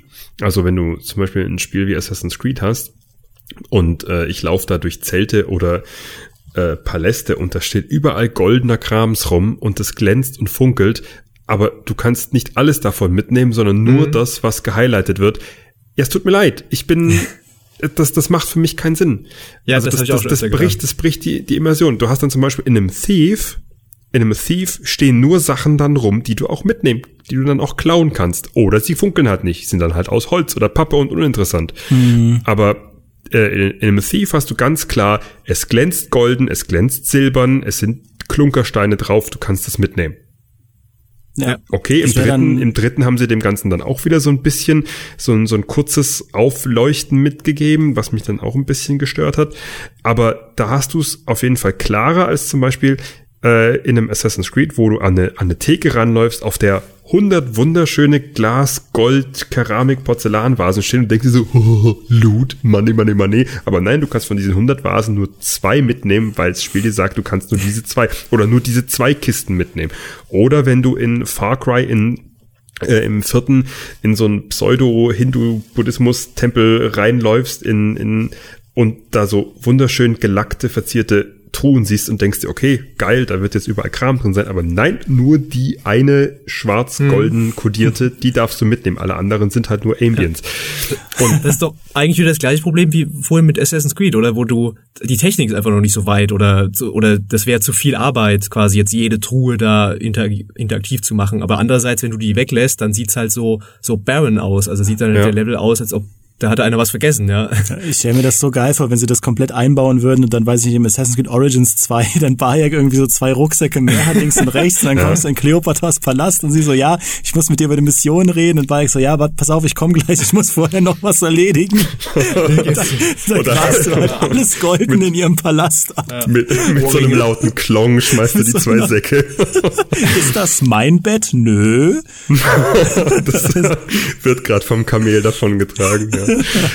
Aber das wäre, das wäre, muss man ganz knallhart sagen, das wäre dann eben tatsächlicher Realismus. Ja. Das wäre dann eben nicht so ein, so ein, so ein fiktiver, aufgesetzter, pseudo-authentischer Realismus, sondern das wäre dann eben wirklich tatsächlich so, wie es eigentlich sein sollte. Hm. Und ähm, da finde ich, da haben sie dann im den Vergleich, den ich vorhin gezogen habe zwischen dem ersten Assassin's Creed mit diesem Klettern und mit dem aktuellen, mit den aktuellen beiden, sag ich einfach mal, Assassin's, Assassin's Creed, wo du überall klettern kannst, finde ich okay. Das haben sie da habt ihr euch Gedanken drüber gemacht, da habt ihr gesehen, okay, das war vielleicht ein bisschen plump am Anfang. Wir nutzen jetzt die Technik mal mit Fotogrammetrie und dem ganzen Krams, legen die Texturen so drüber, dass man sieht, okay, es sind alles schroffe Felsen, kann ich überall hochklettern, passt. Weil damit hast du dann eine schön die, die Immersion und den, den Realismus, die Authentizität der Spielwelt dann auch wieder gepusht. Warum aber jetzt die, die Räume dann, also, ich kann mir vorstellen, dass bei diesen, bei diesen Loot-Kisten oder bei diesen klunke, funkenden Objekten, die rumstehen, oder ist ja auch Waffen, da stehen Ständer voller Waffen rum, aber du kannst diese tausenden Waffen ja nicht mitnehmen. Ja. Oder es ist halt nur Billokram. Ähm, dass die entweder einfach nur Visual Noise sind, dass die einfach nur schön aussehen sollen, oder dass sie eben, weil du als Spieler ja Räume, Räume immer größer machen musst, als sie in real wären, damit der Spieler sich eben äh, zweifelsfrei dadurch bewegen kann und ohne hängen zu bleiben, gehe ich einfach mal davon aus, dass sie damit halt eben einfach die Raumflächen schmücken müssen, mhm. damit es eben nicht zu leer aussieht, wie du vorhin gesagt hast. Peter. Ja, es ist halt auch ein Problem, ganz einfach vom vom Spieldesign. Es ist halt, es ist halt kein kein ähm, Gemälde, durch das du durchläufst, sondern du musst ja dann auch wirklich jede Truhe, also ich würde das dann machen, weil ich unglaublicher Completionist bin, ich würde dann auch jede Truhe aufmachen und es hat mich ja jetzt schon bei Odyssey genervt, wie viel Loot man da einsammelt und deshalb immer nur so drei Münzen oder so. Ähm, und das ist halt die, die Sache, da, da, da sage ich dann auch, okay, so viel Realismus will ich auch gar nicht, sondern ähm, dann kann ich mich dann auch da reindenken in diese Logik und dann habe ich lieber eine wunderschöne, ikonische Spielwelt, als dass das jetzt einfach langweilig wird oder nicht keinen Spaß mehr macht. Ähm, was ich noch sagen wollte bei, wo wir vorhin, wir hatten mal kurz den Batman-Detektivmodus angesprochen, da finde ich es ja spannend, dass gerade dieser Detektivmodus, obwohl der dir ja eigentlich diese Welt kaputt macht, weil du ja ständig in dem drin bist und gar nicht mehr siehst, was für geniale Levels die da gebaut haben, ähm, ist das aber trotzdem dann ikonisch geworden. Also das ist dann das, was man auch mit Batman Arkham Asylum verbindet. Einfach diese, weil das halt eines der ersten Spiele war, die das so in dieser ähm, Konsequenz mhm. durchgeführt haben. Ähm, das finde ich dann schon spannend. Einerseits hasst man das jetzt, ja, und ja. auf der anderen Seite ist das so ähm, mit diesem Spiel verbunden. Ja, der, der Punkt von ikonischem Design, sag ich mal, ist ja immer, ähm, also es gibt ja Leute, die, die würden sagen, dass Pac-Man oder Tetris ikonische, ikonisches Design haben, aber mhm. das stimmt in dem Sinne eigentlich nicht, weil es gibt ja da keine, sage ich mal, keine großen Mitbewerber in den jeweiligen Genres, von denen sie sich durch eine besonders hervorstechende Formsprache, was auch immer abheben würden, sondern man ja. muss ganz einfach sagen, es gab halt nur Pac-Man, es gab halt nur Tetris. Und dem, in oh. dem Fall ist, ist ikonisch quasi, zählt eigentlich immer erst dann, wenn es einen, einen etablierten Kanon an vergleichbaren Mitbewerbern gibt, aus denen es dann eben hervorsticht, sozusagen. Mhm. Also es gibt sehr viele sneaky, wiki Shooter, aber nur Splinter Cell ist eben durch diese Goggles und durch die absolute Gewaltreduktion wird's dann eben ikonisch, sozusagen. Ja. Und genau wie bei Portal, es gibt unzählige Puzzle, Jump'n'Run, äh, Rätselspiele, aber nur Portal hat es eben hingekriegt, eben durch diese extreme Zentrierung auf was wirklich zählt, um das Spiel zu meistern, in Anführungszeichen, hat es dann eben ikonisch gemacht. Und dann natürlich GLaDOS mit ihrer wunderbaren, mit ihrer wunderbaren äh, Persönlichkeit als Stanley Kubrick 2001, HAL 9000, Deus Ex Machina, Overlord, die quasi da im Hintergrund die Fäden zieht, was natürlich. Das wird der Podcast-Titel übrigens, dieses, das, dieses eine Wort, das du gerade gesagt hast. ja, ich, ich wollte, ich wollte diesen, diese Referenz jetzt unbedingt einbringen. Das ja. war so richtig gezwungen jetzt, das tut mir mhm. leid, aber das musste einfach sein. Was, also wo ich ja auch bei Design sofort dran denken muss, ist natürlich äh, Bioshock und mhm. gerade mhm. Rapture natürlich, das erste von dem ersten Bioshock. Also das ist für mich tatsächlich so eine, die wäre auch eine Welt, die dann quasi auf so einem Höhepunkt auch äh, in, in, dem, in der Spielebranche kam, wo man halt eigentlich alle schon diese Shooter-Welt, alles hat man alles schon gesehen, ja, wir hatten sehr viele Militärshooter, was nicht alles, und dann kommt dieses Art-Deko mhm. unter Wasser mit diesen Big Daddies, diesen riesigen schreitenden ja. Gestalten. Ja. Und das ist also für mich wirklich was, wo ich sage, das ist auch einzigartig in dem Sinne. Und das Schöne ist ja, die Big Daddies kann man ja auch komplett verstehen. Weil man ja sicher irgendwo schon mal diese Messing-Taucherglocken in einem Museum hat stehen mhm. sehen. Also selbst jemand, der mit Computerspielen nichts zu tun hat, dem könntest du einen Big Daddy im Endeffekt vorsetzen und der würde nach ein paar Minuten überlegen sagen, ah ja, das sieht halt wie so ein Taucherschutzanzugsdingens aus. Wo man jetzt bei der Konfrontation mit zum Beispiel äh, einem Dead Space äh, einen wesentlich weiteren Weg zum Verständnis hat, weil Dead Space, da würde man sagen, okay, ja, es ist ein Schutzanzug irgendwas, aber die Assoziation kommt da eben später. Die werden dann da quasi über die Details transportiert. Aber bei einem Big Daddy auch dieses, dieses clunky Laufen und eben diese großen Kuppelglubschen Linsen da dran, ähm, ist eben sofort klar, okay, wo, wo kommt, wo kommt es her? Was will mir das Ganze sagen? Hm. Und das auch, ist eben auch super schön gemacht, ja weil du gerade äh, es auch von Dead Space hattest. Ich finde auch im Bereich Science Fiction, das ist so in meinen Augen ein Genre, wo es auch extrem schwierig ist. Ja, ja, ja. Eindrucksvolle Designs an den Start zu bringen, gerade weil es da einfach so viel gibt. Ja, wir haben im Podcast schon häufiger mal auch über Star Wars gesprochen, da erzähle ich immer das Gleiche, dass ich halt finde, Star Wars ist deshalb auch so ikonisch, weil es mit sehr simplen Raumschiffformen arbeitet, zum Beispiel eben diesem, diesem Keil, diesem Dreieckigen von den Sternzerstörern und diesem H von den TIE Fightern äh, und dem X von den X-Wing äh, und dass äh, da auch zum Vergleich ein Halo gut funktioniert, weil du diesen simplen zweifachen oder diese Polarität hast zwischen diesen Covenant-Raumschiffen, die mit so Tröpfchenformen arbeiten, auf der anderen Seite diesen UNSC Military Sachen, die alle mit so ineinander verformten, kantigen, grünen Militärschleppern, mit denen man, wenn ich so nach äh, deiner Argumentation gehe, Georg, mit denen man eben auch am ehesten noch was verbindet, weil jeder schon mal so einen Vogel in der Luft gesehen hat und denkt, ah ja, das sieht halt so aus wie so moderne Kriegstechnik und aber ganz, ganz viele andere Science-Fiction-Geschichten finde ich, äh, da, da allein die Raumschiffe bleiben null im Gedächtnis, hm. null.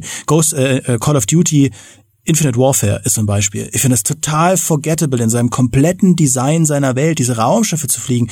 Das bedeutet mir absolut gar nichts, weil ich könnte dir jetzt nichts mehr über deren, deren CI und deren, äh, deren Design sagen. Gar nichts.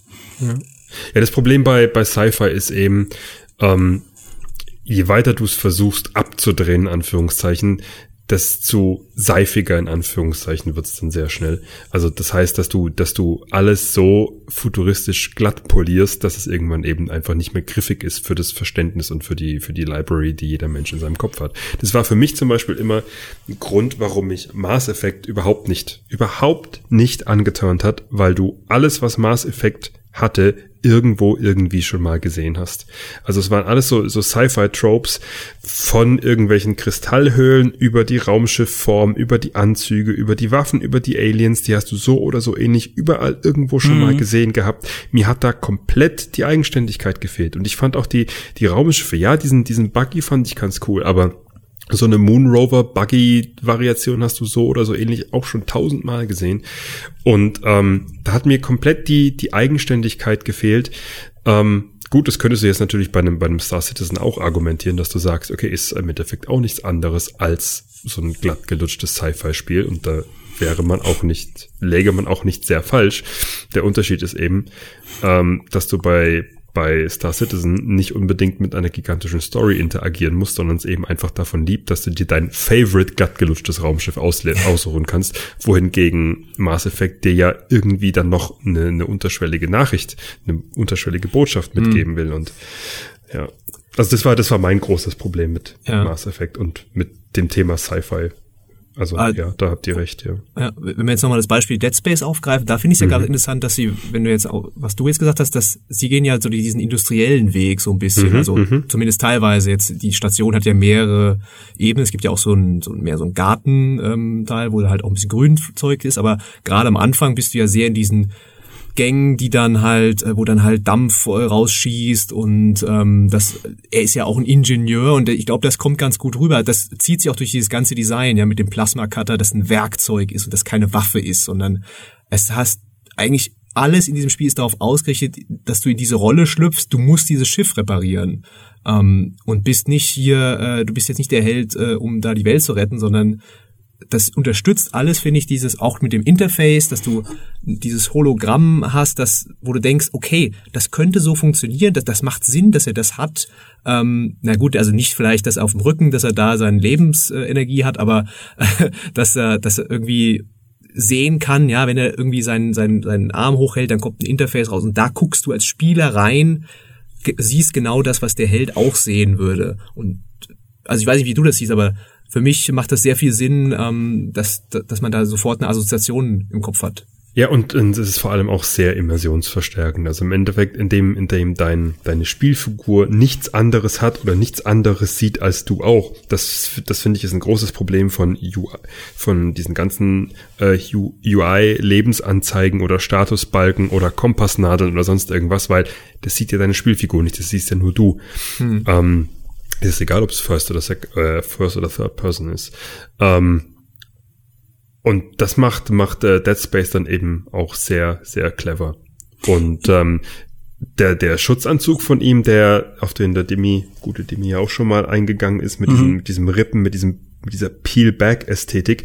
Das ist im Endeffekt, ähm, weil wir es ja vorhin davon hatten, wie anhand eines Gadgets quasi die gesamte Mentalität des Spiels portiert wird mit den, mit den Goggles vom Sam, hast du da an diesem an diesem äh, Schutzanzug, der ja im Endeffekt so eine Art Körper, von dem man die Haut runternimmt. Du siehst quasi das, was drunter liegt. Mhm. Der, der Anzug hat ja nicht ja. diese Charakteristik so, von so einem Maßeffekt, Layer by Layer by Layer, kompletten vergossenen Schutzanzug, sondern das sieht ja eher so ein Make-Do, man kann die Komponenten, mhm. so ein Fixateur externe hat so irgendwas äh, draufgelötet, manchmal hatte ich so das Gefühl. Richtig, so. Ja. richtig, so, so, so ein bisschen gebastelt sozusagen.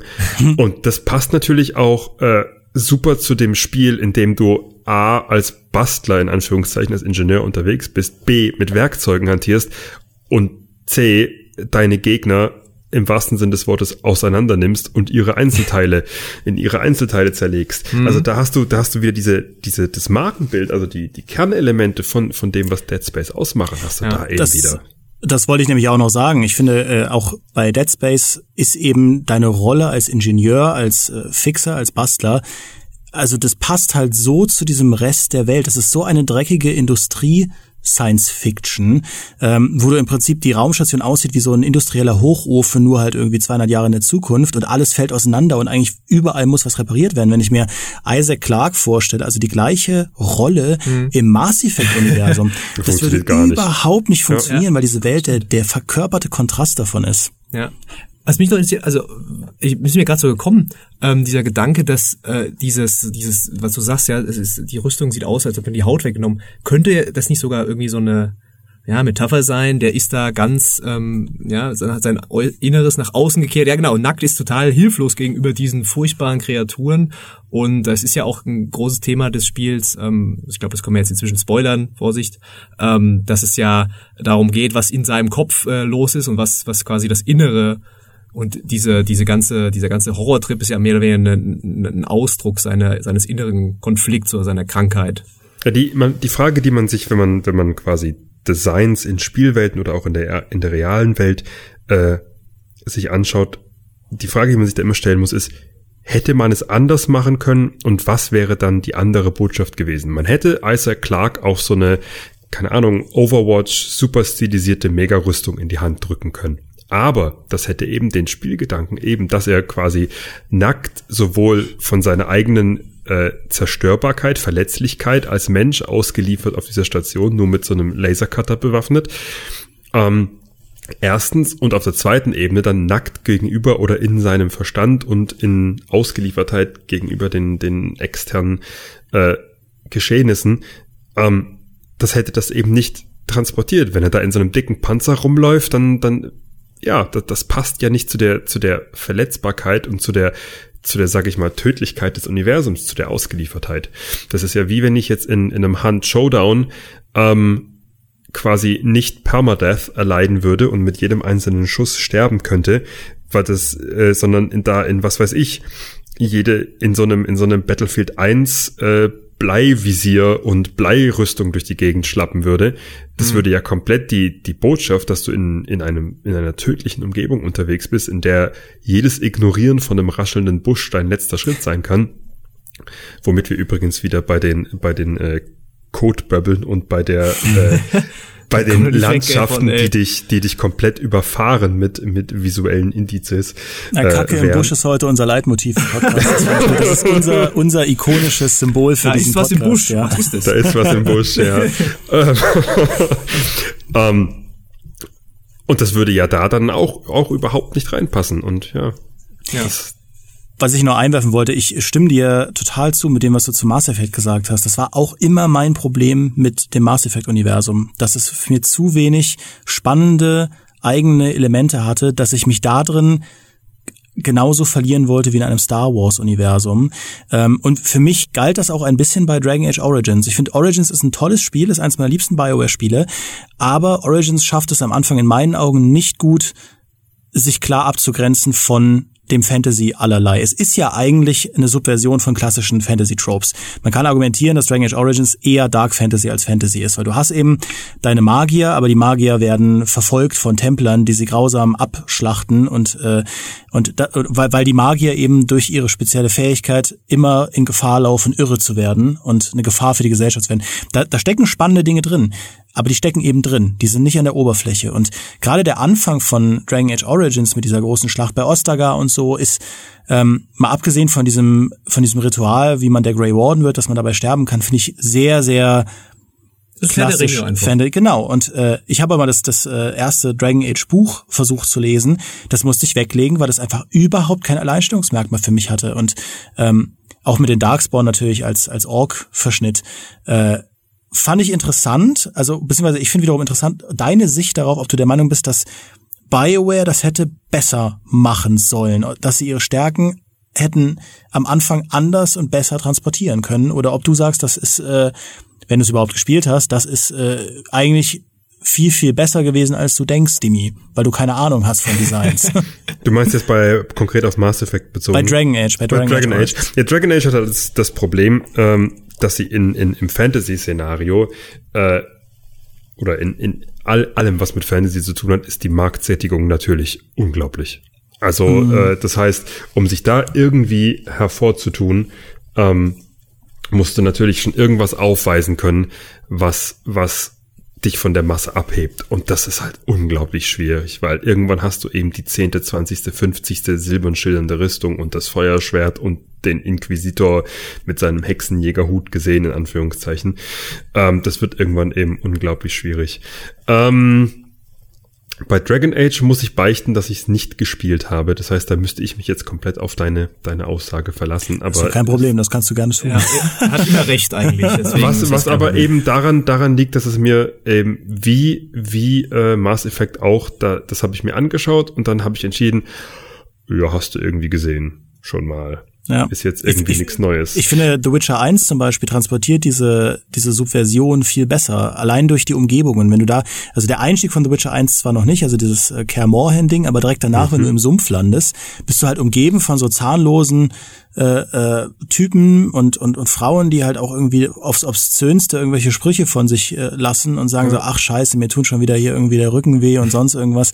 Ähm, du wirst halt sofort reingeworfen in diese Welt, die so ganz anders ist als die schillernde Fantasy aus einem Der Herr der Ringe. Und das finde ich, hat das für mich so viel deutlicher transportiert, obwohl The Witcher 1 mit so viel weniger gearbeitet hat. Mhm. Wobei man das fairerweise dann natürlich einem, einem Gothic oder einem Skyrim eben auch vorwerfen müsste, um jetzt mal einfach nur die AAA-Landschaft abzuhaken, weil du dann natürlich sowohl von den, von den Rüstungen als auch von den Tropes, angefangen von den Wikinger-gleichen Nordmännern in Skyrim bis hin zu den Zauberern oder Sumpflager-Hipstern, je nachdem in, in Gothic, äh, oder Paladine, die es, es gibt ja wahrscheinlich in allen, es gibt kaum ein Fantasy-Spiel, in dem es jetzt keine Paladin-ähnlichen Orden, Ritterorden, schillernde Rüstungsfraktion mhm. gibt. Ähm, das heißt, das mü müsste man dann fairerweise den, den allen, all den Fantasy-Spielen auch vorwerfen. Und das Na, ist eben einfach auch eine Tatsache. Also das wobei bei, bei Gothic würde ich sagen, Gothic macht es eigentlich sehr gut, dir am Anfang zu sagen, dass es eine andere Art von, von Fantasy ist. Weil das erste, was du in Gothic bekommst, ist ein Schlag auf die Fresse. Du wirst halt sofort rausge, rausgenockt und äh, der Diego sagt dir, ja, du darfst dich halt nicht anstellen wie ein Idiot hier, sonst überlebst du nicht mal die erste Ecke. Mhm. Und auch das alte Lager besteht eben nicht aus, aus Paladinen, das kam ja dann erst im zweiten Teil, sondern aus irgendwelchen Halunken, die die Macht an sich gerissen haben. dann hast du als quasi das andere Lager, hast du dann das Sumpflager, wo nur so ein paar komplett verkokste Typen rumlaufen, die den ganzen Tag Gras rauchen und irgendeinen Schläfer anbeten und am Ende stellt sich raus, die haben sogar recht, obwohl das halt der, der vermeintlich dümmste Haufen von allen ist. Also ich finde, Gothic auch durch das Weltdesign, weil das alles so dreckig und gerade im ersten Teil so dreckig mhm. und abgeheftet aussieht, bricht da schon aus. Ich bin, ich verstehe, was du meinst, äh, aber bei Gothic würde ich noch reinwerfen. Das ja, finde ich bei Gothic gehen sie halt sehr stark über die Charaktere und die Mundart und wie die Leute sich halt verhalten. Da kommt da jetzt keiner an und sagt, ach, du bist ja der große Held, ähm, dir gebe ich jetzt mein ganzes Gold oder du kannst mir jetzt meine Tochter retten, sondern da sagt er, hey, hau ab, du Arsch, was willst du hier? Ja, ich habe mein eigenes Ding am Laufen. Äh, da gibt's natürlich die Zauberer, die haben diese Roben an, ja, die sehen halt wirklich, wie du sagst, eins zu eins aus, wie man sich so einen Zauberer vorstellt. Da ist nichts Besonderes, aber das sind halt äh, ja, das sind halt einz einzigartige Charaktere. Und die Paladine in Teil 2, das sind alles Arschlöcher, ja, das sind alles so unglaublich hochnäsige Widerlinge, die dir sagen, ey, du du kommst hier gerade, hast gerade drei Wochen unter Steinen geschlafen ähm, und kommst hier an so ein Hänfling und willst hier jetzt eine Rüstung, haha, ich lach mich tot. Ähm, also weißt du, einfach da gehen sie halt von diesen ähm, Tropes dann wieder weg, indem sie halt die Charaktere halt so verdrehen. Ja, da ist der, der dieser Paladin halt nicht so ein der sagt halt, oh, wie geht's, soll ich dir helfen? Ja, mhm. nein, kein Stück. Aber bei den Elder Scrolls Sachen würde ich dir zustimmen. Also Skyrim und Oblivion, deswegen, ich will jetzt nicht, ich will jetzt die alte Kamellen aufwärmen, aber deswegen finde ich die auch vom Design halt schlechter als Morrowind. Bei Morrowind ja. kommst du in die Welt rein und denkst dir, sowas habe ich noch nie gesehen. Du und hast deswegen diese Häuser, hat Morrowind auch ein ikonisches Design. Sorry, genau. ich, das wollte ja. ich jetzt nur gerade ja. reinschieben, weil es halt Ich will es auch gar nicht groß aufhalten, weil ihr habt ja auch schon drüber gesprochen, aber da stimme ich dir auf jeden Fall zu. Und die, die große Angst, die ich jetzt zum Beispiel bei, bei Anthem habe, ist, ähm, dass es in dieselbe Falle läuft wie, wie die letzten Bioware-Spiele, dass du eben, das Problem ist, wir haben jetzt alle schon eine ganze Menge an Tony Starks durch die Gegend fliegen sehen.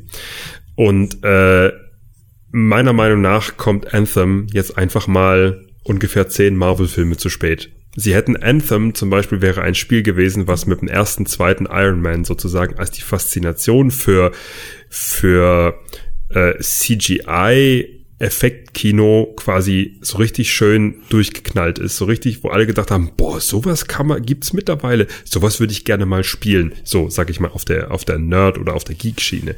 Da hätten sie das rausspielen müssen. Und ich glaube, einfach mittlerweile hat sich, hat sich der Markt einfach so satt gesehen an diesen, an diesen Mecha-Anzügen und hm. insbesondere, weil sie auch eben den, denselben Fehler wieder begehen, in Anführungszeichen, wie ihn Bungie mit, mit äh, Destiny begangen hat. dass die Designs so unglaublich austauschbar, so unglaublich. Danke, das wollte ich dich, das wollte ich dich unbedingt noch fragen, wie deine Sicht auf Destiny oh. ist, weil das ist immer so mein Paradebeispiel für mieses Sci-Fi-Design. Ich, ich, ja, mir, mir ist, ich, ich brauchte einen Eimer, sagen wir es mal so. Ja, okay, also, also ist das aus deiner professionellen Sicht wirklich nicht so toll? Es, ähm, wenn man jetzt hingehen würde und man würde sich eine einzelne, meine, eine einzelne Rüstung schnappen oder ein, ein einzelnes, ein einzelnes Setpiece, sagen wir einfach mal so, und würde sich das angucken, würde man sicherlich erkennen können, dass es handwerklich gut gemacht ist. Denn sie sind handwerklich gut gemacht. Also die sind alle, sehen alle schick aus, sind ja. sauber texturiert, sind gute Modelle und so weiter und so fort. Aber da hast du eben im Gegensatz zu einem Fallout das Problem, dass die einzelnen Versatzstücke, aus denen die Welt besteht, eben stellenweise, du hast du das Gefühl, äh, sie wollten einen großen Kuchen backen und haben aber sich vorher nicht darauf geeinigt, ob es jetzt ein Schokokuchen, eine Schwarzwälder Kirschtorte oder ein Wiener Apfelkuchen werden soll. Und dann hat halt jeder von den Bäckern hat nachher dann einfach mal geguckt, was er so in seinem Schränkchen hat und dann haben sie das nachher zusammenklamüsert und dann kam eben nachher ein bunter Haufen an Zucker dabei raus. Ähm, so, so wirkt Destiny, weil wie, wie ihr selbst auch schon in den in Podcast gesagt habt, selbst der gute Maurice äh, rantet mhm. da ja immer sehr gerne drüber. Du hast, du hast Rüstungen, die aussehen, als kämen sie aus dem Mittelalter, aus dem Hochmittelalter. Du hast da ähm, so, sag ich mal, Trope-Elemente wie wehende Umhänge oder Magie-Auren oder, oder Waffenrückstoß und Auswurf von Patronen. Aber wie passt das dann? Das sind alles so Einzelkomponenten, die eben nicht zusammenpassen. Ja. Du hast, du hast das, das sind so Versatzstücke, wo man einfach mal hätte sagen müssen, nein, wir lassen das jetzt weg. Ja, wir haben jetzt eine super Hightech Sci-Fi Welt. Okay, es gibt jetzt keine fliegenden Patronen. Es gibt jetzt keine Glow Magic, sondern wir machen jetzt dann eben eine Sci-Fi Welt. Und wenn ich jetzt den Haken schlagen müsste, äh, das macht's ja zum Beispiel Warhammer 40k macht das ja richtig. Da hast du zwar auch Hightech und dreckig und überspitzte Rüstung, aber da passt eben alles zu, zusammen. Da ist das der, der rote Faden, an dem die einzelnen Elemente hängen, das ist alles derselbe rote Faden. Und bei Destiny hast du so das Gefühl, warum tragen die jetzt einen Pelzumhang? warum? Äh, die haben ist das jetzt einfach nur Look and Feel oder oder also da wird's eben einfach nicht erklärt. Ja. Und ja, es, es ist eine seltsame Assemblage an Designentscheidung. Also quasi, wenn, wenn du jetzt äh, den, den Spieledesign und den Weltdesign einen Ratschlag geben müsstest, dann wäre es quasi einheitliches Design, ne? Also ich würde mich natürlich nicht erdreisten, jetzt hier quasi aus meinem bequemen Wohnzimmer Bungie da gegen das Schienbein treten zu wollen. Das machen wir aber, jede Woche im Podcast. Das, aber aber äh, der Tenor ist ja einfach, das haben sie ja auch selbst erkannt. Sie haben es dann im, im zweiten versucht, ein bisschen besser hinzubiegen. Ähm, man sagt, man sagt im Design so schön, es ist einfach all over the place. Man kann einfach keine durchgezogene Handschrift erkennen, wie man es eben bei Fallout erkennen kann. Wenn ich die zwei Welten jetzt einfach mal direkt nebeneinander setze, bei Fallout kann ich erkennen, was Bestrebung und Ziel und Sinn und Zweck dahinter war, von der UI über die einzelnen Teile, die man im Crafting zusammenschrauben kann, über die Rüstung, über die Power Armors, über die Charaktere. Und bei Destiny habe ich so eher das Gefühl nach dem Motto, ah ja, wir bauen das noch ein. Ja, und das ist cool. Ja, und so ein Roboterkopf, der mit uns spricht, das wäre halt auch geil. Ja, und äh, ja, in Portal gab's einen Companion Cube. Ja, wir nehmen jetzt auch einen Companion Cube, aber unserer fliegt und redet. Und also Sehr du hast da wirklich so, so einen großen Eimer, wir schmeißen alles rein, let's shake it und gucken mal, was dabei rauskommt. Und das mhm. funktioniert. Bei, bei, ähm, das kann natürlich in einem Studio auch gut funktionieren. Also denn die normale, normale Herangehensweise ist ja, es gibt einen, einen Creative Director oder von, sag ich mal, von, von oben nach unten. Es gibt einen Plan, was für Assets müssen erstellt werden, was braucht man für welche Story-Abschnitte, was braucht man für welchen, welche Weltenteile. Und dann werden quasi die, die Asset-Kataloge einfach abgehakt und dann gucken die Art Directors oder Creative Directors über die Art Directors, gucken dann eben, dass die einzelnen Komponenten zusammenpassen und dann wird es normalerweise stringent abgehandelt. Es gibt aber auch Studios, wie zum Beispiel äh, die CD Projekt Jungs ja erzählt haben, dass wenn man da eine Idee hat, dann streut man das halt ein und dann guckt man eben, wie man das zusammenbastelt. Und das kann eben gut gehen, wie die CD Projekt Boys das hingekriegt haben, Boys and Girls in Warschau. Ähm, aber es kann eben auch gnadenlos in die Hose gehen, wie bei Destiny. Und ja. Da sind wir wieder bei der Kacke im Busch. Ja, das ja? ist der Wahnsinn, oder? Ich bin gerade nur im Kopf am überlegen, wie man, was, was Destiny 2 hätte machen müssen, damit das funktioniert. Ich fand zum Beispiel auch bei Destiny 2 startest du ja mit so einer, mit so einer Anfangsrüstung, äh, die sie dann auch als Promotion-Material benutzt haben. Und das finde ich war zumindest schon das war immer noch nicht toll, aber es war ein, ein, ein Schritt in die richtige Richtung verglichen mit allem, was danach kommt, weil danach verlierst du ja deine Rüstung, du kriegst ja am Anfang, scheiterst du ja. Und alles, was du danach bekommst, sind halt wieder diese üblichen Patchwork-Dinger, genau wie du gesagt hast. Mal hier so ein Pelzstück, mal da irgendwelche Sci-Fi-Goggles, dann hinten ein Schwert auf dem Rücken, aber eine M4 in der Hand.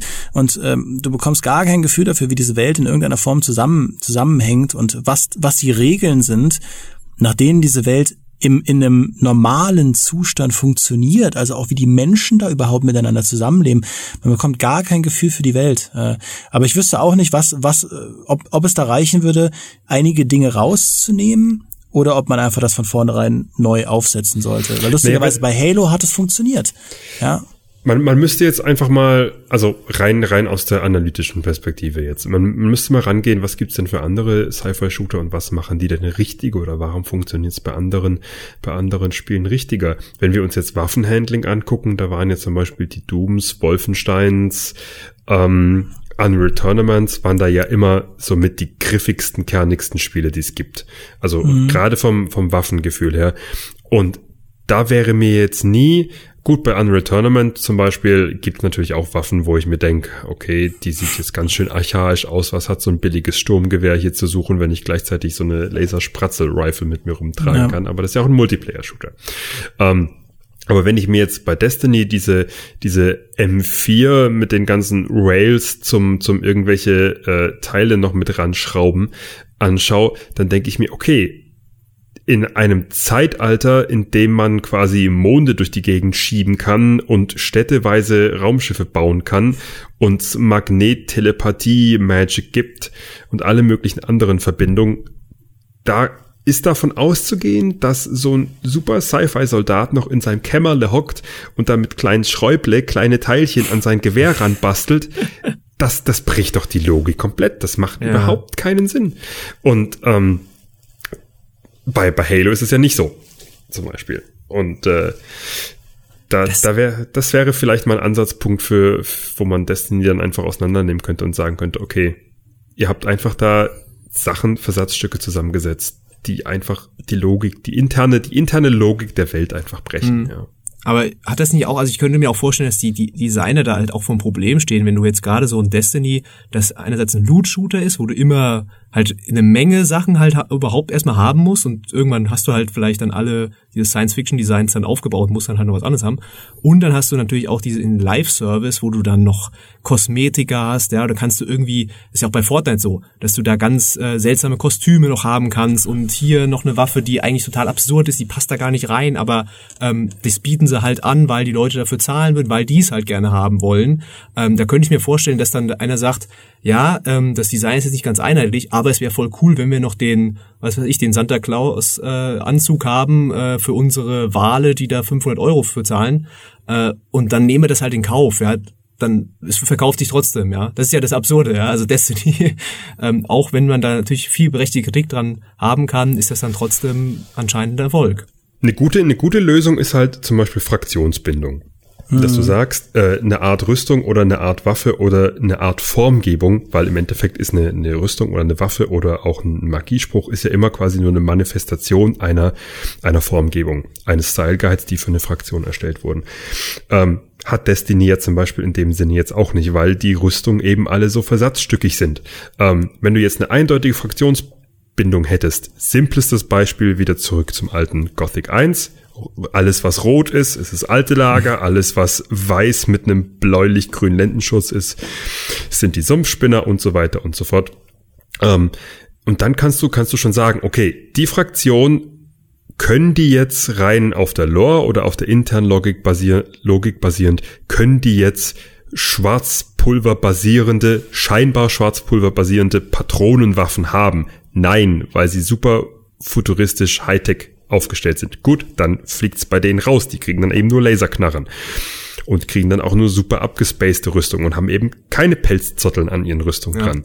Ähm, das war ist zum Beispiel was, wo ähm, als ich Fallout 4 das erste Mal gespielt habe und du das erste Mal aufs Institut triffst, wo ich echt geschluckt habe, weil du dann auf einmal im, im Institut drin stehst und halt da, das ist ja ein kompletter Bruch mit dem Fallout-Universum im Endeffekt. Du stehst im, das erste Mal im Institut drin, alles ist super geleckt und gepolished, als stündest du gerade auf der Enterprise und du denkst dir so, äh, Moment, was macht ihr jetzt mit mir?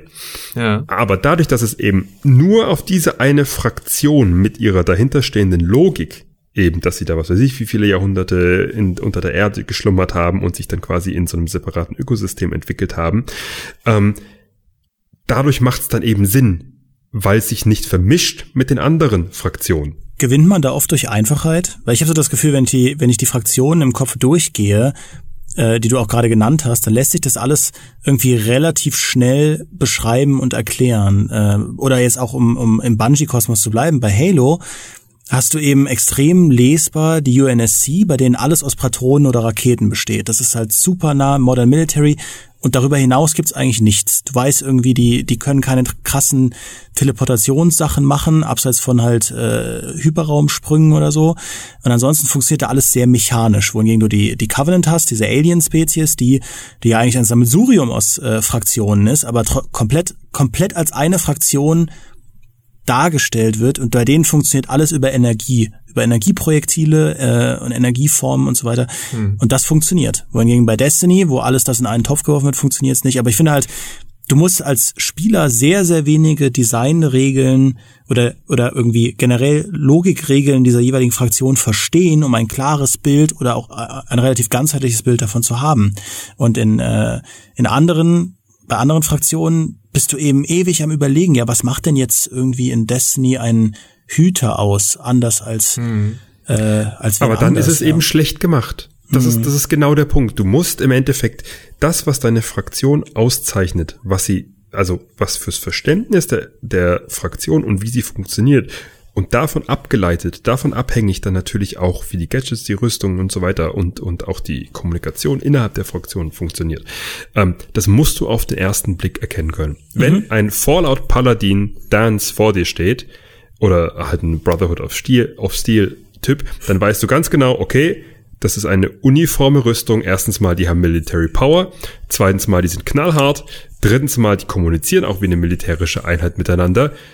Und viertens mal, den will ich nicht gegen das Schienbein treten. Das gleiche gilt für die Space Marines aus äh, Warhammer 40k und dasselbe gilt dann im Endeffekt auch für, jetzt habe ich das dritte Beispiel vergessen. Ey, für Halo, genau.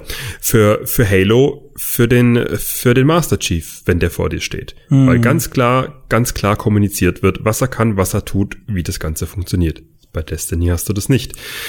Und da finde ich zum Beispiel, das ist eine Schwäche, die StarCraft jetzt zum Beispiel hat im Vergleich jetzt gerade mit dem geschärften äh, Warhammer 40k, weil eben da die, die Space Marines eben zu so Cowboy-Rowdy-artigen kriminell äh, schieß mich tot, Haudegen werden.